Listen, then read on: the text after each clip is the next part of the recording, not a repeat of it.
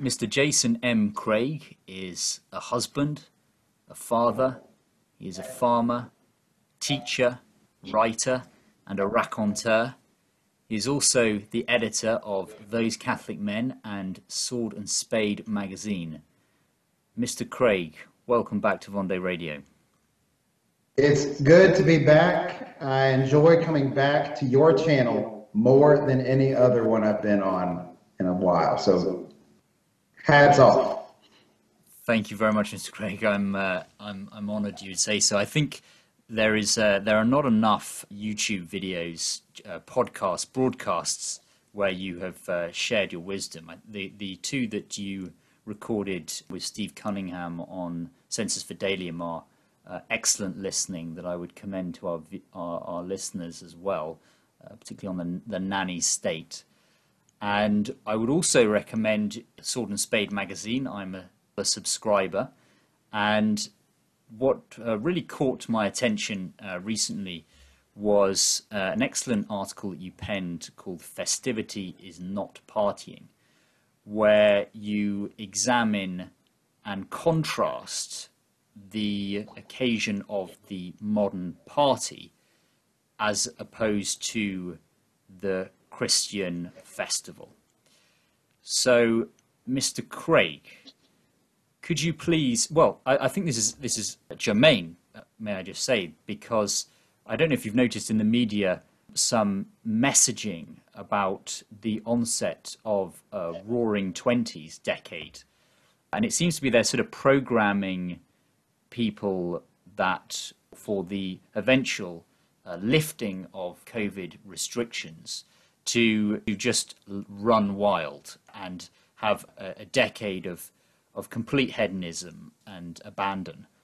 So, Mr. Craig, could you please describe the, the difference between uh, partying and festivity?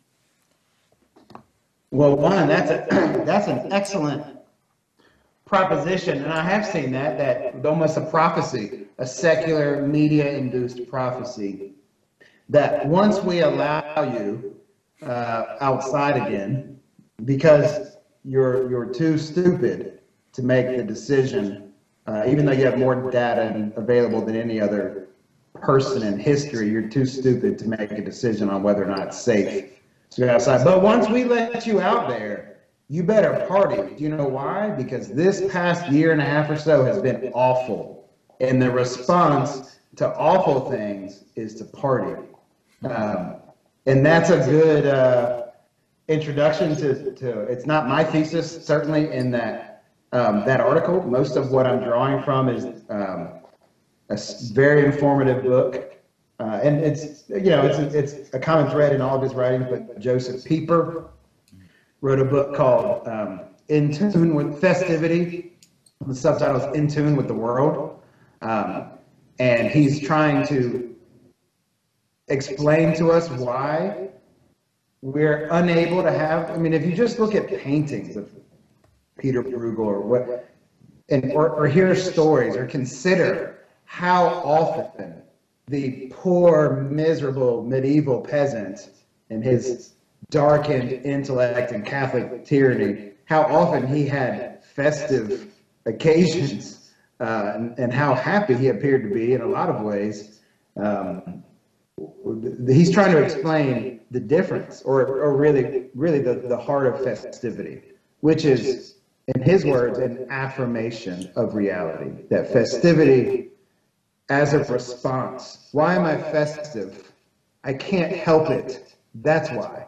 You know, it's the the feeling you have on a on a day that's so beautiful and so good that even if it's Lent, I'm sorry. I know I gave up beer, but it's springtime. I cannot help while grilling these pork chops for my children to drink a beer.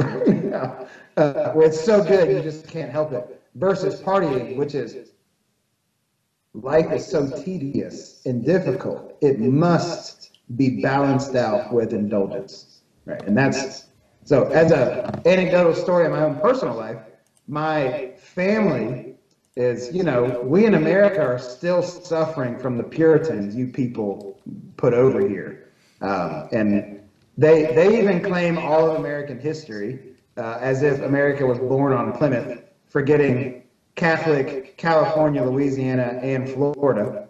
Um, oh, and Canada. But those Puritans, they land in one spot and think they own everything. But uh, in, including the, the reality of our history. But anyway, those poor sullen people uh, would view, and, and this is inherited in my own family, kind of puritanical fundamentalist South. When I converted to the Catholic Church, I will never forget my granny explaining to me why I became Catholic. And the reason was I could drink and party on Friday, confess on Saturday, and go to mass on Sunday, and everything would be okay. And her, the, the background from my family is, and this is very common in the United States, that uh, especially in you know the Baptist South, that your partying and your drinking is something you hide. Um, it's there's so much shame in it, and there's just this common understanding that yeah, you need to blow off a little steam every now and then, but that's essentially sinful. Uh, so she couldn't, you know, in that article you mentioned, she would not be able to. I quoted, um, you know, Hilaire Belloc's famous um, stanza of, you know, wherever the Catholic sun does shine, there's laughter, joy, and good red wine. At least I've always found it so. Benedicamus Domino, that the the idea of Catholics, in her mind, Catholics were the ones that were able to both drink and go to mass, right? So there was not a conflict Mm. in their embrace of good red wine and Belloc's and and going to mass. For her, that's there's a cognitive dissonance there, right? She can't grasp how we've able to put those things together because they see it as conflict. So the, the main premise of that article is that partying is something we do as a response to reality.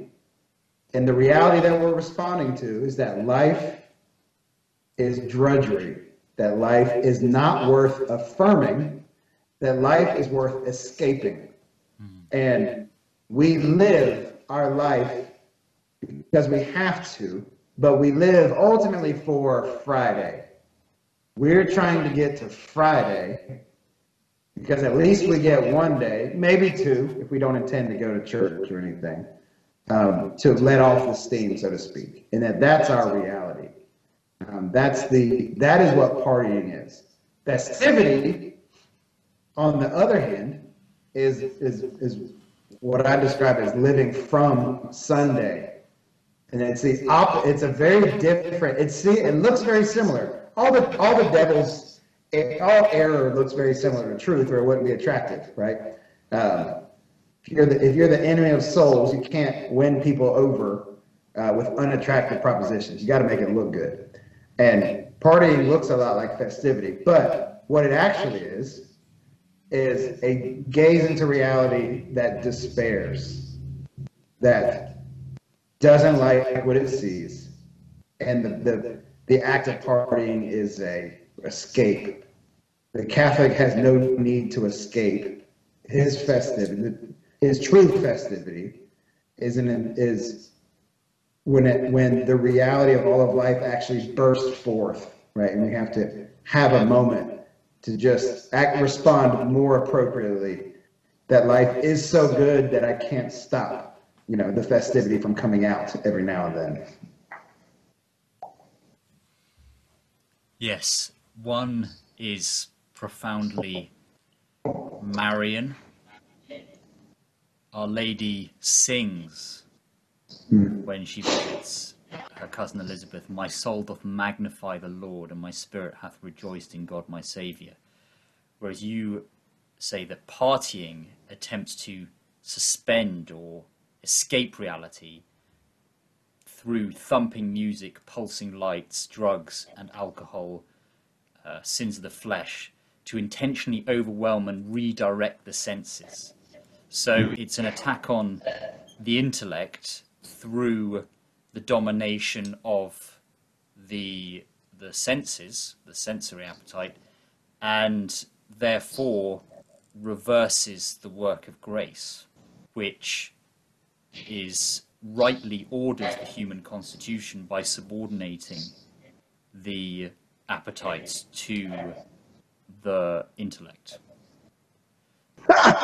that explanation was so good. I want to have. I want to burst into festivity right now. Yes, that's it. That you know the different because all everything we know and we believe it comes through the senses, right? So if what I know and believe is negative, I want to dull those senses. I'm, I'm sick of them. If everything I come to know and believe through the senses is good, I want to I want to let the senses burst forth in song and dance and music. And that's a great difference. Uh, if you just are, if you're trying to just come up with, you know, the imaginings of, of how this is portrayed in probably your own imagination, especially due to maybe your own experience, but especially in, you know, movies, parties happen in the shroud of darkness. It's almost completely rooted in, um, as you said, the you know dulling of sense. Even even even the light has to be dim, or it's a bad party. Whereas just picture, and if you've ever seen um, a truly festive experience, even if there is things like the raising of the glass, it's in the daylight.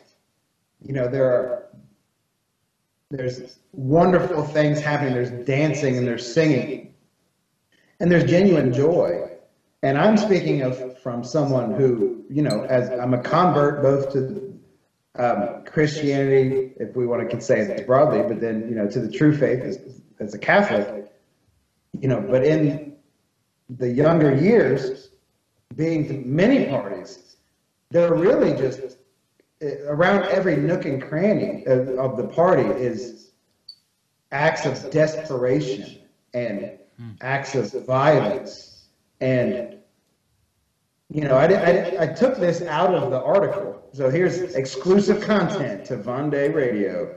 Um, at least I think I did. Um, I will never forget being at a party and hearing, and these are one of those moments you remember where you realize what is happening. I'm, I'm, I'm being lied to, and this is bad, and I need, I don't know how to, you know, I didn't have the language or the, the, the guidance to know how to interpret this, but going to a party and hearing um, the victory chants of some men, or excuse me, boys, cheering on the advances of another boy with a young girl. That was, you know, a semi-public event, and having my conscience, you know, alerted at that moment, but still well, okay, I guess this is how things are. I don't know, and going outside later and seeing the same girl broken in tears in a you know in a nook somewhere crying um, and then hearing also people assuring her of how wonderful this party is um, i know this is probably a graphic. These are we're getting outside of the abstract into an actual story but this is important. Um, and later realizing it was just her and she was broken and weeping and i had no idea how to comfort her. I mean i just i don't remember the exact words but just sat in silence realizing that what's occurred that night all of it from the very beginning has been bad has been evil not having language of evil and good and bad but just sensing it you know um, sort of an inescapable reality of it and um, that is the truth of partying, is that people are actually being destroyed. And it was only years later that I came to realize, because sometimes you have to like put an actual label on something to realize its gravity. What everyone was cheering was rape. Everyone was cheering was rape. Um, what she was mourning was a violation of her innocence. And the fact that there is the, the, the, her, the, the, the swirling of jackals laughing about the rape, and then her later weeping about the violation. Uh, I know that's very graphic, but that's what partying actually is. Mm. Life is terrible. Let's indulge. if we destroy some things, so be it. Carpe diem, baby. Let's go. You know, that's the uh, um, that's the reality of the party, which is very different from festivity. Yes, I'd like to get into acedia, the the sin at the root of this a bit later. The lust to annihilate, as uh, R.J. Snell calls it in his book, Acedia and its discontents. But it's very acute what you say about the desperation within parties. For me, that resonated with experience in my own life of before uh, returning to uh, the faith, going to nightclubs and the awkwardness in the social interactions that was present early in the evening when people were still sober and still had hmm. kind of use of their their intellectual faculties and were not able to actually converse because of this the loudness of the music.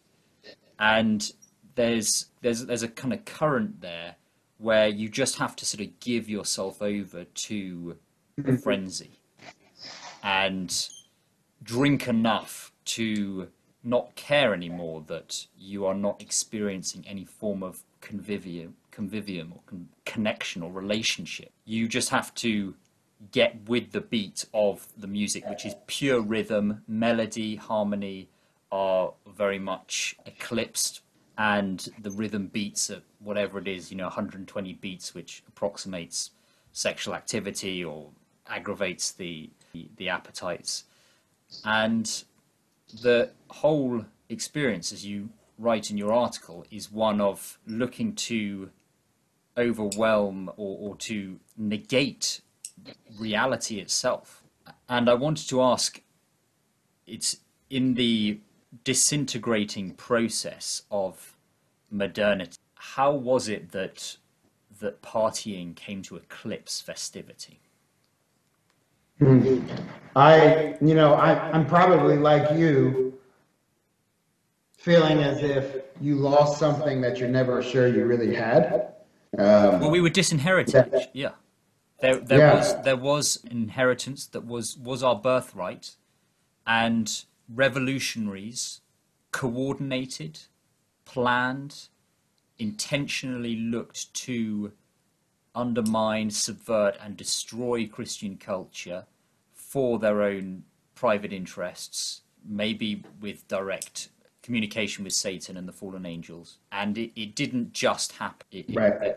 Because that would make it organic, right? Which is, is not, right, which doesn't seem to make sense. I agree. The, so my sense is, I know more of the puddles of the world and how they taste. Uh, but I've had enough of the spring water to know better at this point.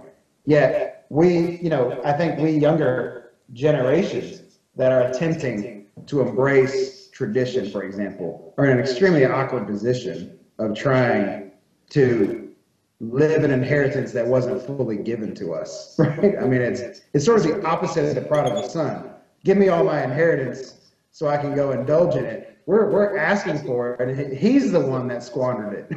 It's like we're we've got the prodigal father situation. Is it? So anyway, another episode. Um, the what happened to it though is that if the original premise, which I'm grasping from my own experience, but also having a, you know, like all great, when you, you know, when you read Aquinas about justice and you go, wow, that's true. It's because you have, you have seen or a sensed justice somewhere else. So he's, you know, helping you to understand what's true and, re- and real. That's what realism does. Um, but anyway, that, you know, what Pieper has helped us to see when he exposes the lies of, you know, partying and festivity. And, and you mentioned acedia, uh, you know, in R.J. Snell's excellent book. Also, Abbot Nault, N-A-U-L-T. Am I saying that right? You're an Englishman. That's yes, I French. so. Okay. Um, he, I have no problem being corrected as a Southern American by an Englishman about Fr- about French. Um, he, uh, those books about acedia, they I think they accurately um, define modern man, and that has to do with you know, in a sense, if this was a you know evolutionary, revolutionary process, that acedia, the root sin that causes us to party, is the despair of reality. The and it's not a form of despair of reality where you're unaware that you're called to something better or good or great. It's this despair of reality because you know you are. It's wishing you were called to less. It's wishing you didn't have the burden of humanity. And it's obvious summons to virtue and goodness and things that ants and bees and orangutans don't have, right? It's a wish that we could um, just be beasts on the island of Dr. Moreau, you know, escaping his tyranny and indulging in whatever. It's, you know, it's, it's a hatred of reality itself, right? So, be, be, not because you don't realize how great it is, but because you do and you hate the summons to something bigger than yourself. You prefer not to be summoned to something like that. So that's the inspiration. And I think if we would understand it that way, and we should circle back because acedia is very interesting, uh, you know, also the noonday devil of that sin, that temptation. The early desert fathers said that that's the last temptation before you basically reach perfection. That once you can vanquish acedia, you're there, brother. You got it. So we, we should pay attention to what they meant by that and its a possible relationship to you know technology and escapism. But when it comes to, to you know, and nobody who's partying in high school or what, they're not, you know, they're not aware that I, I'm not, I'm refusing to affirm the goodness of reality and embrace the, you know, the higher calling that is in, that's obviously intuited from my very human, you know, they're not thinking of that, but they are taught that life is tedious, life is hard. You're going to climb the ladder to success, but on the way there, make sure you let off some steam because everything is like an engine, right? You've got pressure and you've got release and there's inputs and there's outputs. And, and every, everything's a fight. Everything's a fight. It's this Hobbesian yeah. thing. You're not going to receive any gifts. Everything's a fight. You mistrust anything you haven't worked for. You mistrust all gifts. Um, you know, it's, it's, it's salvation itself in Scripture is very, very, very often called an inheritance. Yet we disdain trust fund babies, right? We we have a hatred of those that have received what they didn't deserve. Which is why, interestingly, you know, us Americans, our skepticism of royalty, that you would be deserving of something by your birth, i.e., without any earning, without any effort, without any trial, that you'd be giving this unmerited gift we have a hard time accepting, and we're wrong. Which is why we love books from C.S. Lewis uh, to even if there's, you know, uh, I guarantee you if there's some homeschooling dads out there, they know the, uh, gosh, what's the series a lot of people are reading? It's newer, Rabbits with Swords. I'm sorry, I can't recall. But if you look deeply at the most beloved stories that we have, do you know what's common in all of them? The children are unaware that they're actually royalty, right? So they are actually inheritors of this unmerited gift. Uh, and that's related. That's not esoteric. We, we, we have been given this gift, but how different it is. If everything, as you said, is a fight, life is a fight, then we just need to let off some steam, right? We just need to step out of the ring.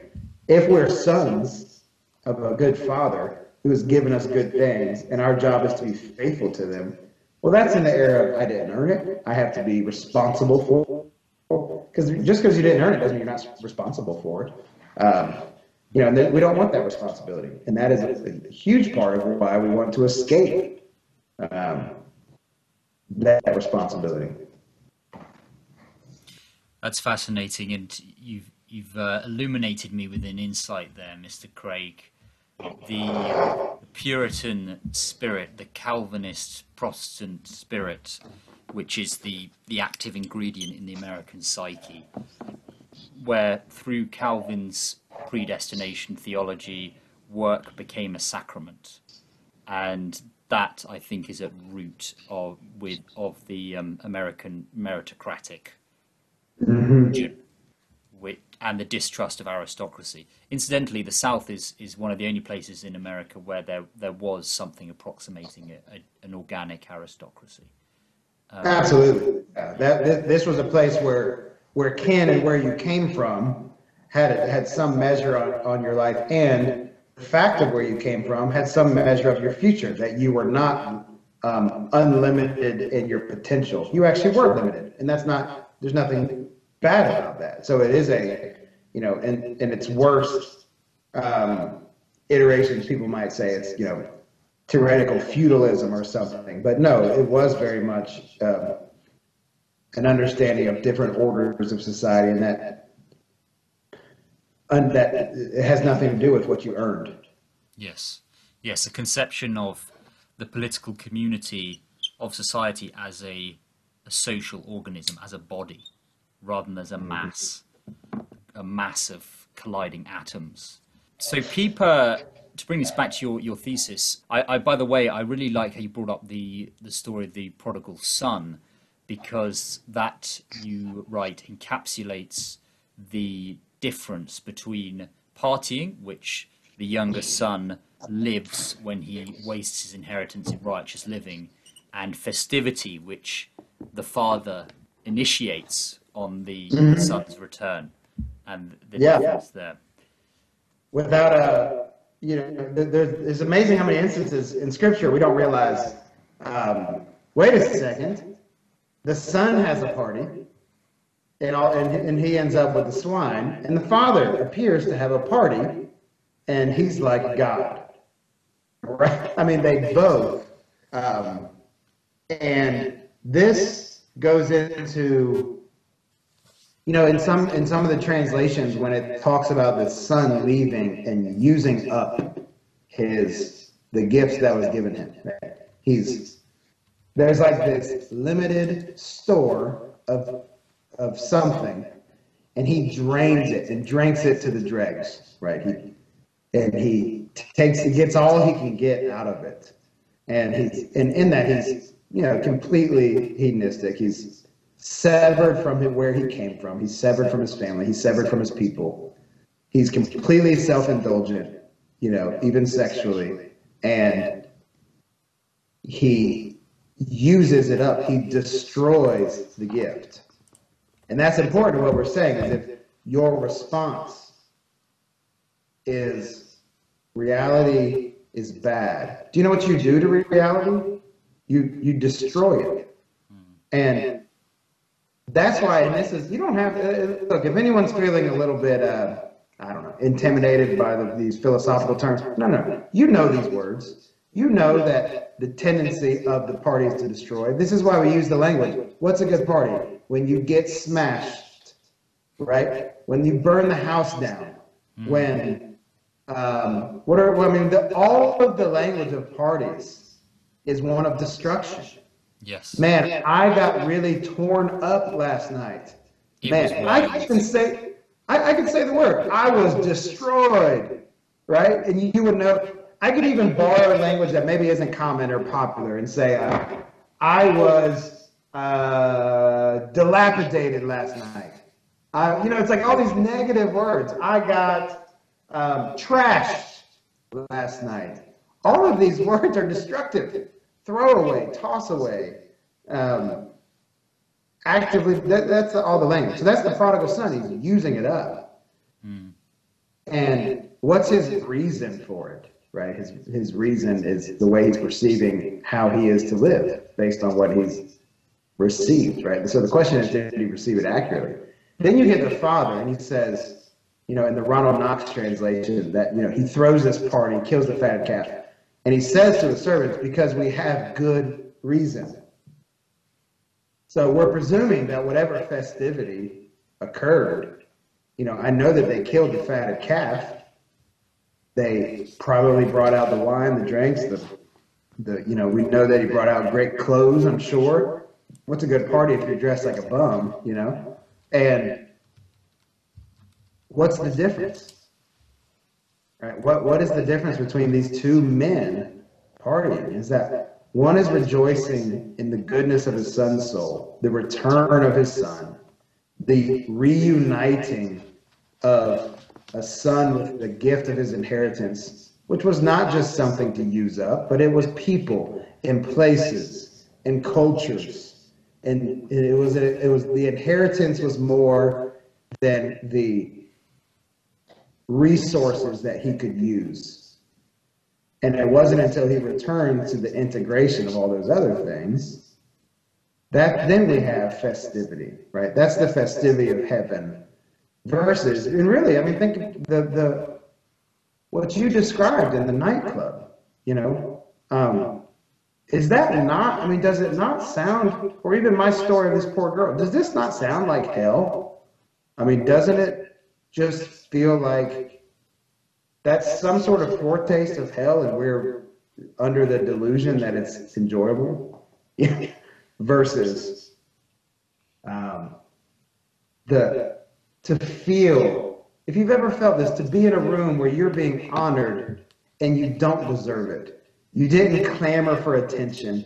You didn't gain the praise of men. You're not being awarded for an accolade from your professional, you know, whatever.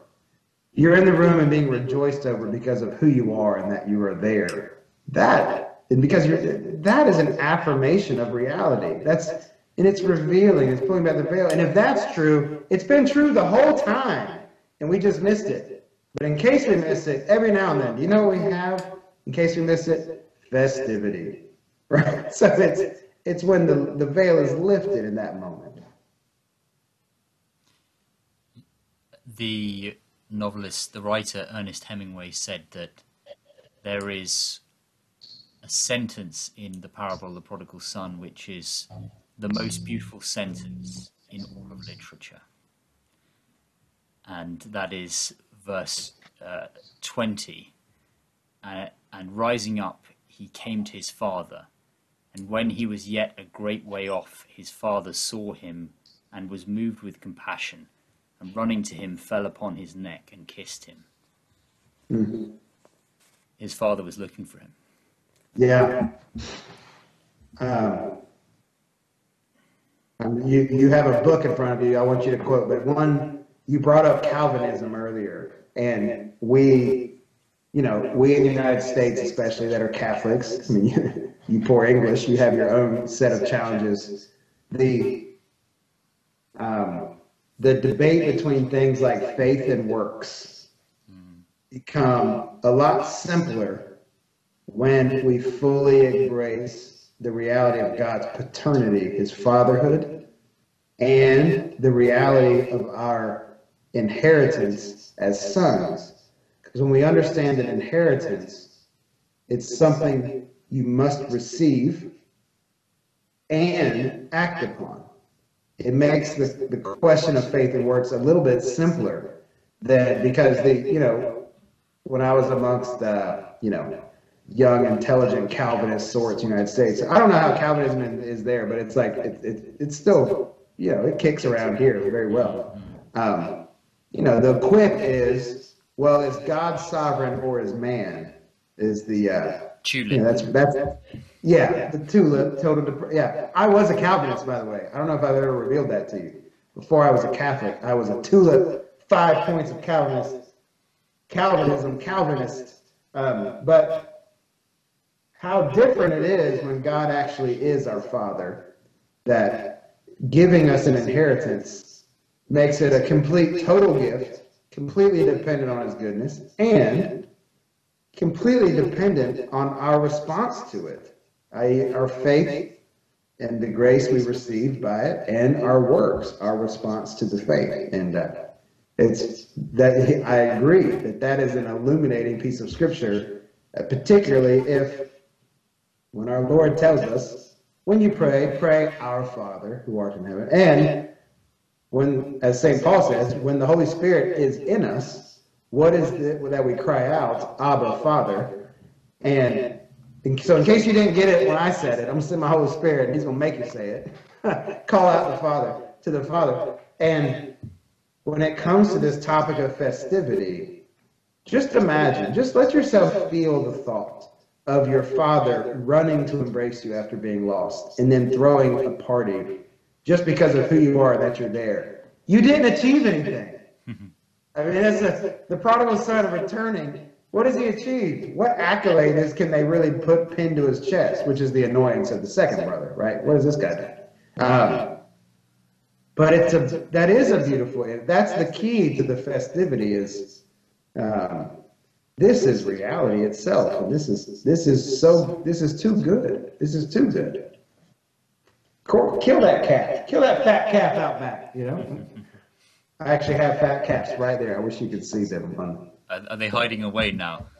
well, I, we killed a fatted. Well, I thought he was a steer. He turned out to be a bull. And if you don't know what that means, we'll explain that on another. But he, we killed him last week. but it's all the girls out there now. It's going to keep you going for the next few months. yeah. So there's an interesting colloquium between the late Sir Roger Scruton, God rest his soul, and Dr. Jordan Peterson. And they discuss the uh, heavy metal concerts and the phenomenon of the mosh pit. And Peterson says, "Isn't this isn't this encouraging? Isn't this good actually? Because you've got a togetherness there, and they're like ants in a frying pan. They're all dancing together and uh, there, there's connection. There's there's a form of communion. And Sir Roger Scruton replies, "No, they're not dancing with each other. They're dancing against each other." Hmm. And that I think, well, Pieper defines festivity as the celebration of existence under the form of various symbols and rites. The festival flows from the common vision of a people, and thus when we talk about the disintegration of modernity, a change in the religious vision of culture results in the change of the festival. Mm-hmm. And the loss of a common faith, the destruction of organic society, community, eventually the family, has led to this mass. Pope Leo XIII talks about the distinction between a people, an organic people, and a, an artificial mass. And Ooh. that then coalesces, and you see it being coterminous with, for example, the abandonment of the pursuit of truth as one of the one of the purposes of the university. Coincidental to that is you have the college party. That's not a coincidence. Those two things are connected. So mm. how is how is boredom more generally a phenomenon of modernity? With uh, Thomas Aquinas describing sloth, acedia, as a sad rejection of loving intimate union with the Creator. It's interesting that you related your comments about the university in relation to you know these are young people in formation for society, right? And for for their own sake, yes, but also for the sake of their, you know, quote unquote contribution.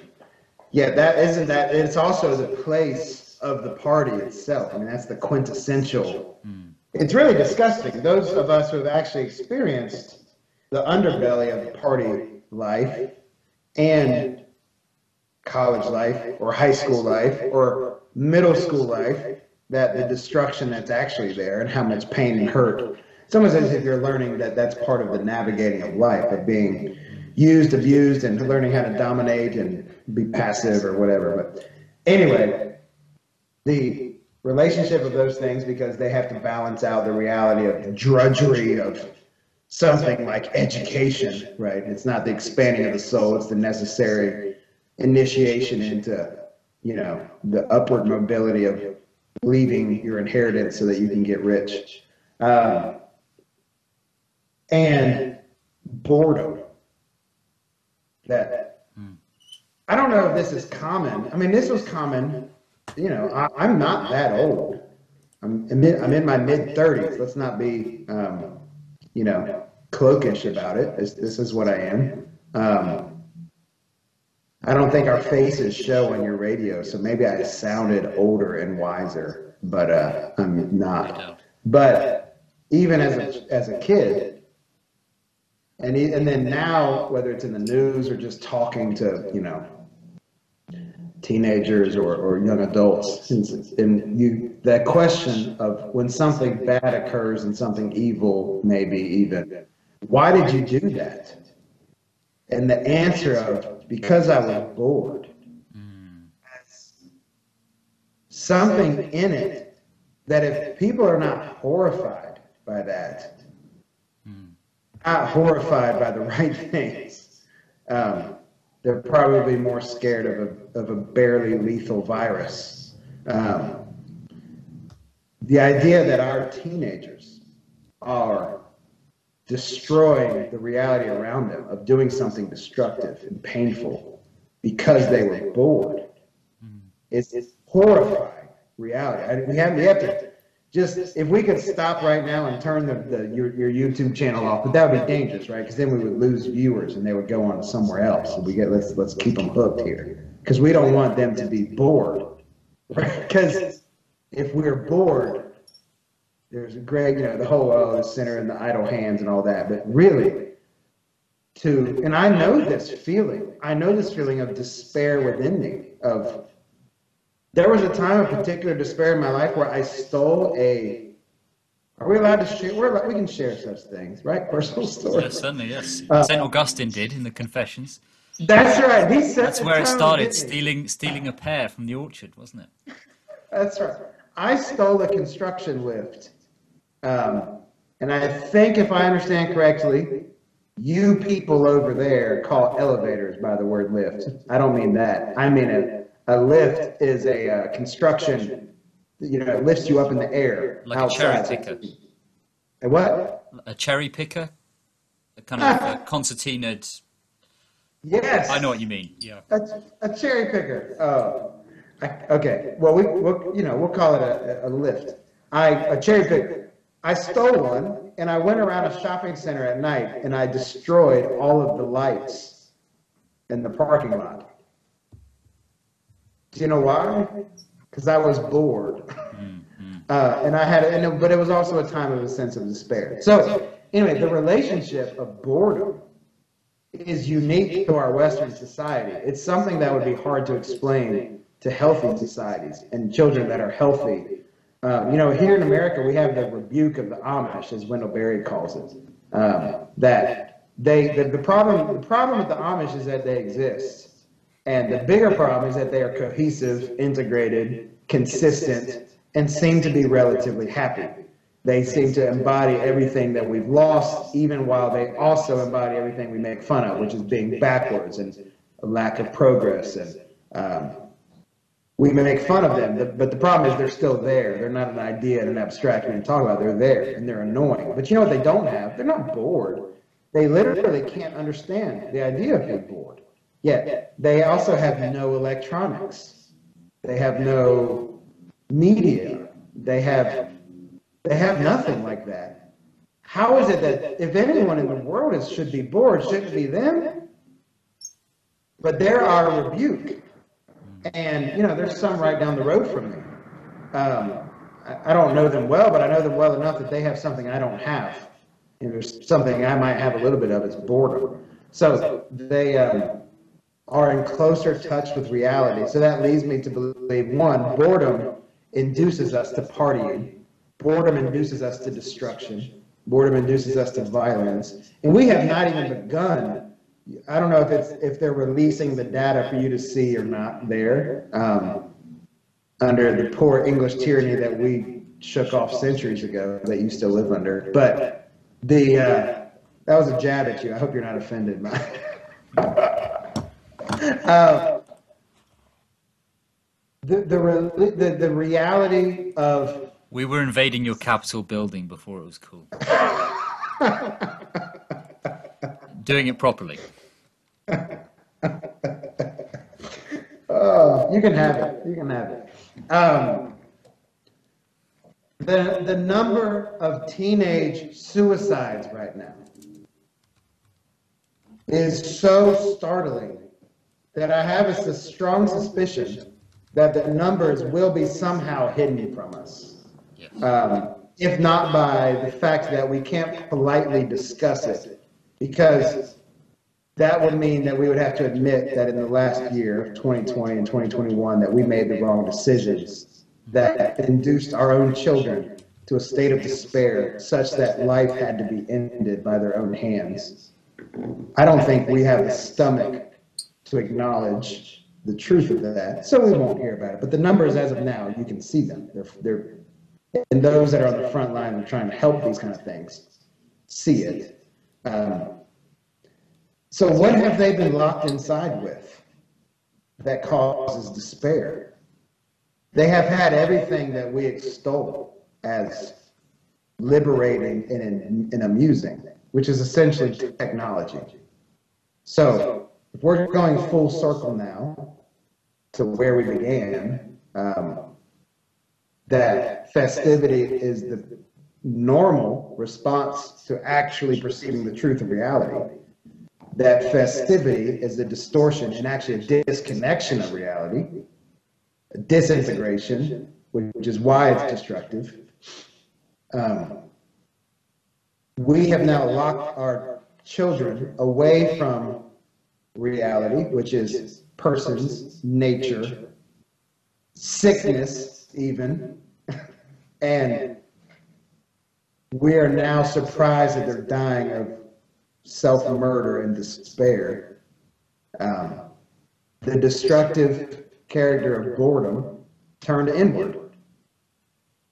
I mean, it's, there's not a significant, well, I'm sorry, there is a significant difference, but there is a connection between my stupidity of being very sad and just, and stealing a construct, construction equipment to, to break lights and, and that boredom to someone who is totally overwhelmed by that because the reality is forcing them just imagine, just imagine someone in the room and just just picture that the walls actually are crushing them. You know, that that's that they're slowly imploding because of being severed from reality. That that's boredom. So in case anyone began this thinking that boredom is just there is no boredom in healthy humanity. That is a and I think I quote this in the article, but I got it from the book. I think I see it on your desk. R.J. Snell. Boredom is a Western construct. It is a post. It's a post enlightenment, just like adolescence. So mm-hmm. first we invent adolescence, then we invent boredom, and we put the two together, and now we have our own children killing themselves. Is there ever a sign of the death of a society than the sign of hope, which is youth. Committing the ultimate prophecy of despair, which is suicide? Yeah. Uh, but I don't think we're coming to grips with that. Anyway, all of these things are so intimately related, we probably won't talk about them because they're the same problem. And I think for us Catholics, if we're coming back around to like, so what?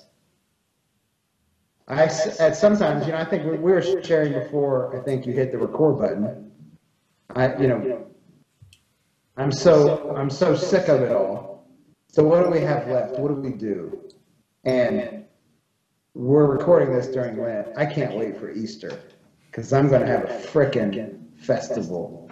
And uh, the rebellion of our joy, right? I think if we can return to the Father, um, we're, we're not going to be able to drum up a good festival. But if we start going in His direction and Easter facing Him, by the way, hint, hint, then I think he'll meet us halfway and throw a pretty decent party. So if we're, we're gonna escape our despair, we've got to just start running in the right direction.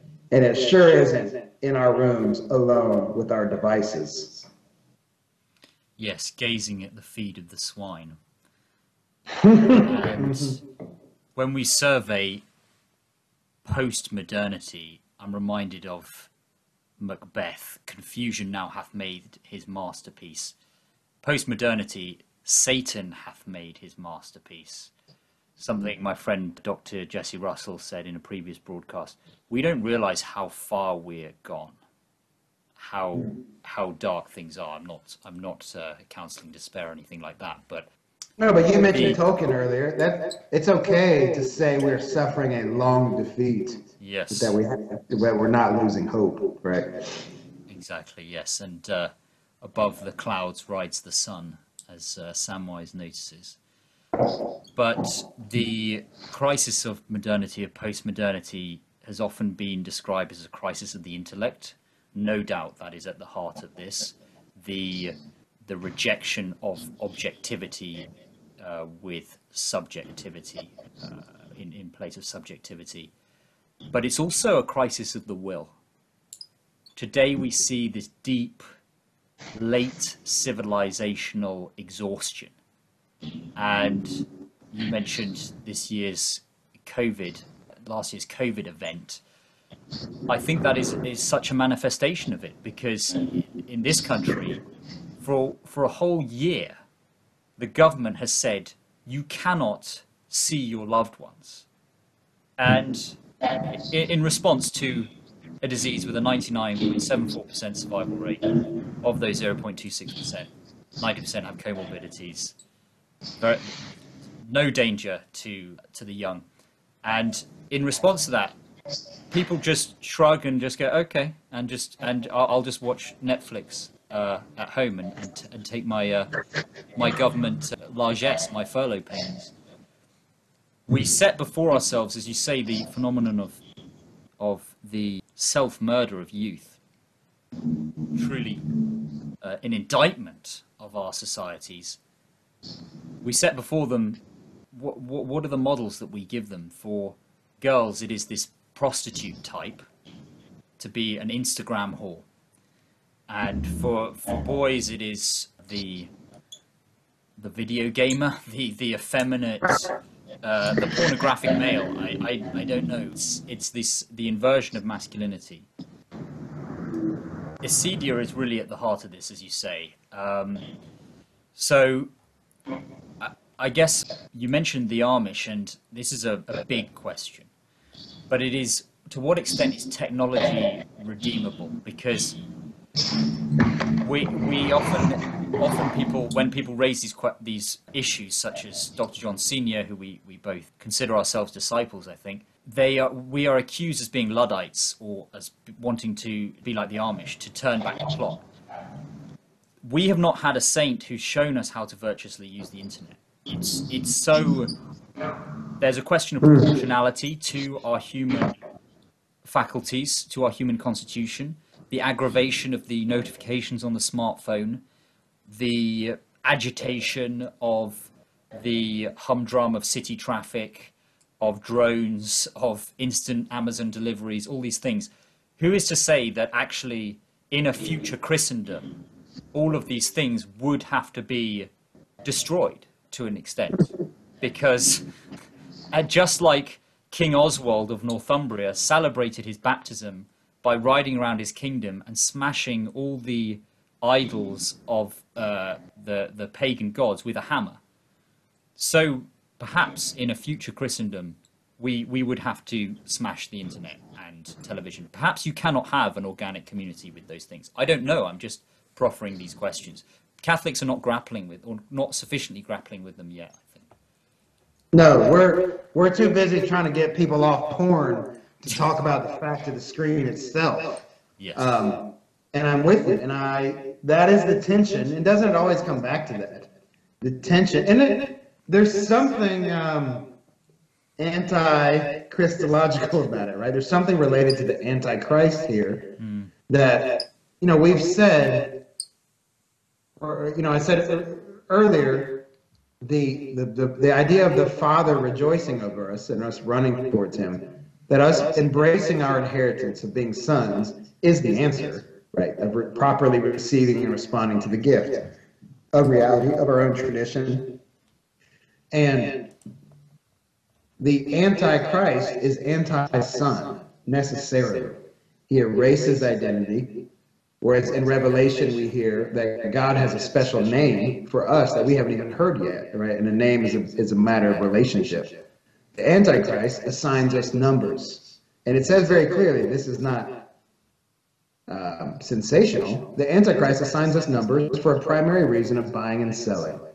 so that we can continue to participate in the economy while our identities, both with each other and with God, are erased. So there's something very alluring about the Antichrist and this, you know, the, the so-called spirit of the Antichrist. It's alluring. And I can't help but think and that there's something about this entire techno world. And I, I'm, I'm so reluctant to bring it up because people, you know, scoff immediately because, oh, no, th- these are helpful tools. and the, But it makes total sense. It is very hard for Eve to recognize when the devil says, if you eat this, you will be like God. And St. John the Apostle, the evangelist, also says, one day we will be like God. There's a, there's a very amazing subtle difference in the lies of grasping and receiving. Um, and there's something that we are unable to receive in the technological order, or at least something that we miss, that I haven't put my finger on, I, and I don't think I, I don't have the capability of, but I do have a fear of it. You know, and we, we could get even more sensational that, you know, one Hebrew uh, a, a, way to interpret, you know, www in Hebrew, it would be 666. I don't know if you've ever heard that, but it's, it, um, there's something about this order of things that detaches us from reality while attaching us to reality at the same time. This paradoxical confusion that is obviously, in my mind, it's obviously a source. My wife and I, the fact that we're deliberating over how to escape Amazon while still providing the things we need out in rural North Carolina, lest anyone be too uh, have too romantic a view of our life. We have Amazon Prime trucks crawling around this place. Um, that I, I have a horror of them, to be honest. But there is something to this, and to our boredom, into our acedia, into our self-murder, and into this our need to party, to ignore it all, and our in, in our in our inability to join together in just normal, unadulterated, unmerited, um, unearned festivity. That the two, mo- the, the the only two things that I can see clearly. I don't know the response to these things. We're we're waxing and waning here, but the two responses seem to be orient towards the liturgy and the truth that flows from it, and turn shit off. Right? I mean, John Senior and you know the death and and, uh, and of Christian culture and the uh, restoration of Christian culture.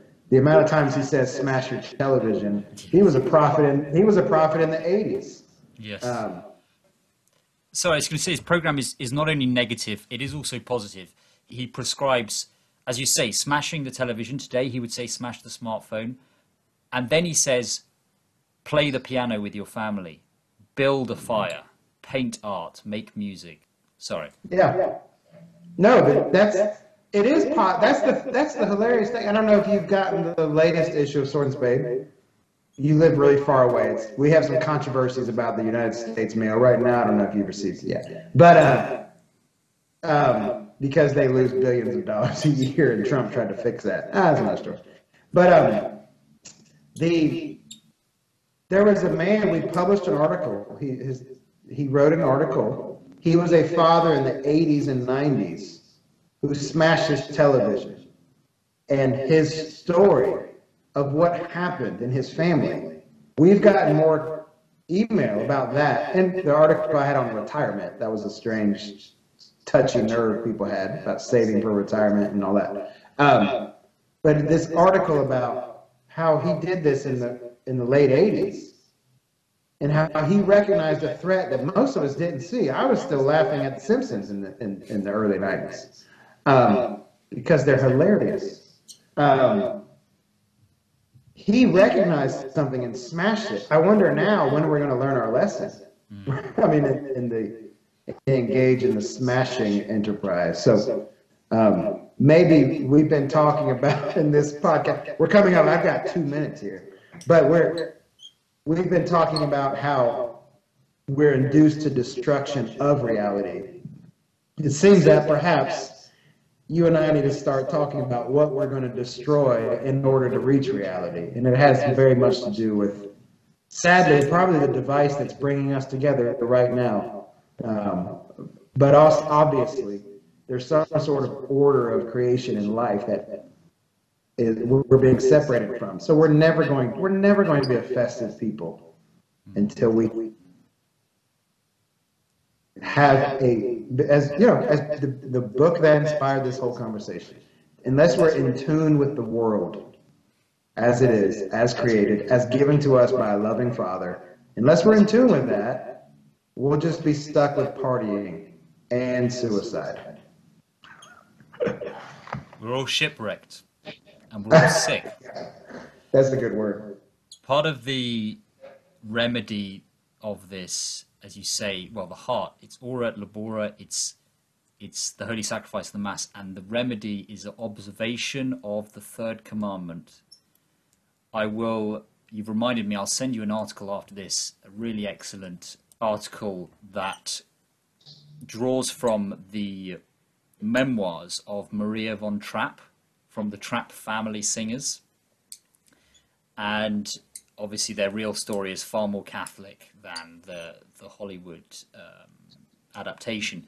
But there's a chapter in there regarding Sunday, the land without a Sunday, it's called. And it compares the, the Sundays as observed in Bolshevik Russia the Sunday in the capitalist, consumerist, frenetic United States, and then the Sunday in pre-war Catholic Austria. Hmm. and it's it's hmm. really really fascinating because they li- they observed all three of them, and so yes, I, I will send that to you afterwards. I'll read it. We'll, we'll gather back together for another conversation. Yes, I would I would be most honoured, Mr. Craig. Thank you very much for your erudition. Thank you for your your thoughts today, and I will put a link to Sword and Spade magazine. Heartily recommend all of our listeners subscribe. Thank you again. Talk to you next time. Thank you. God bless.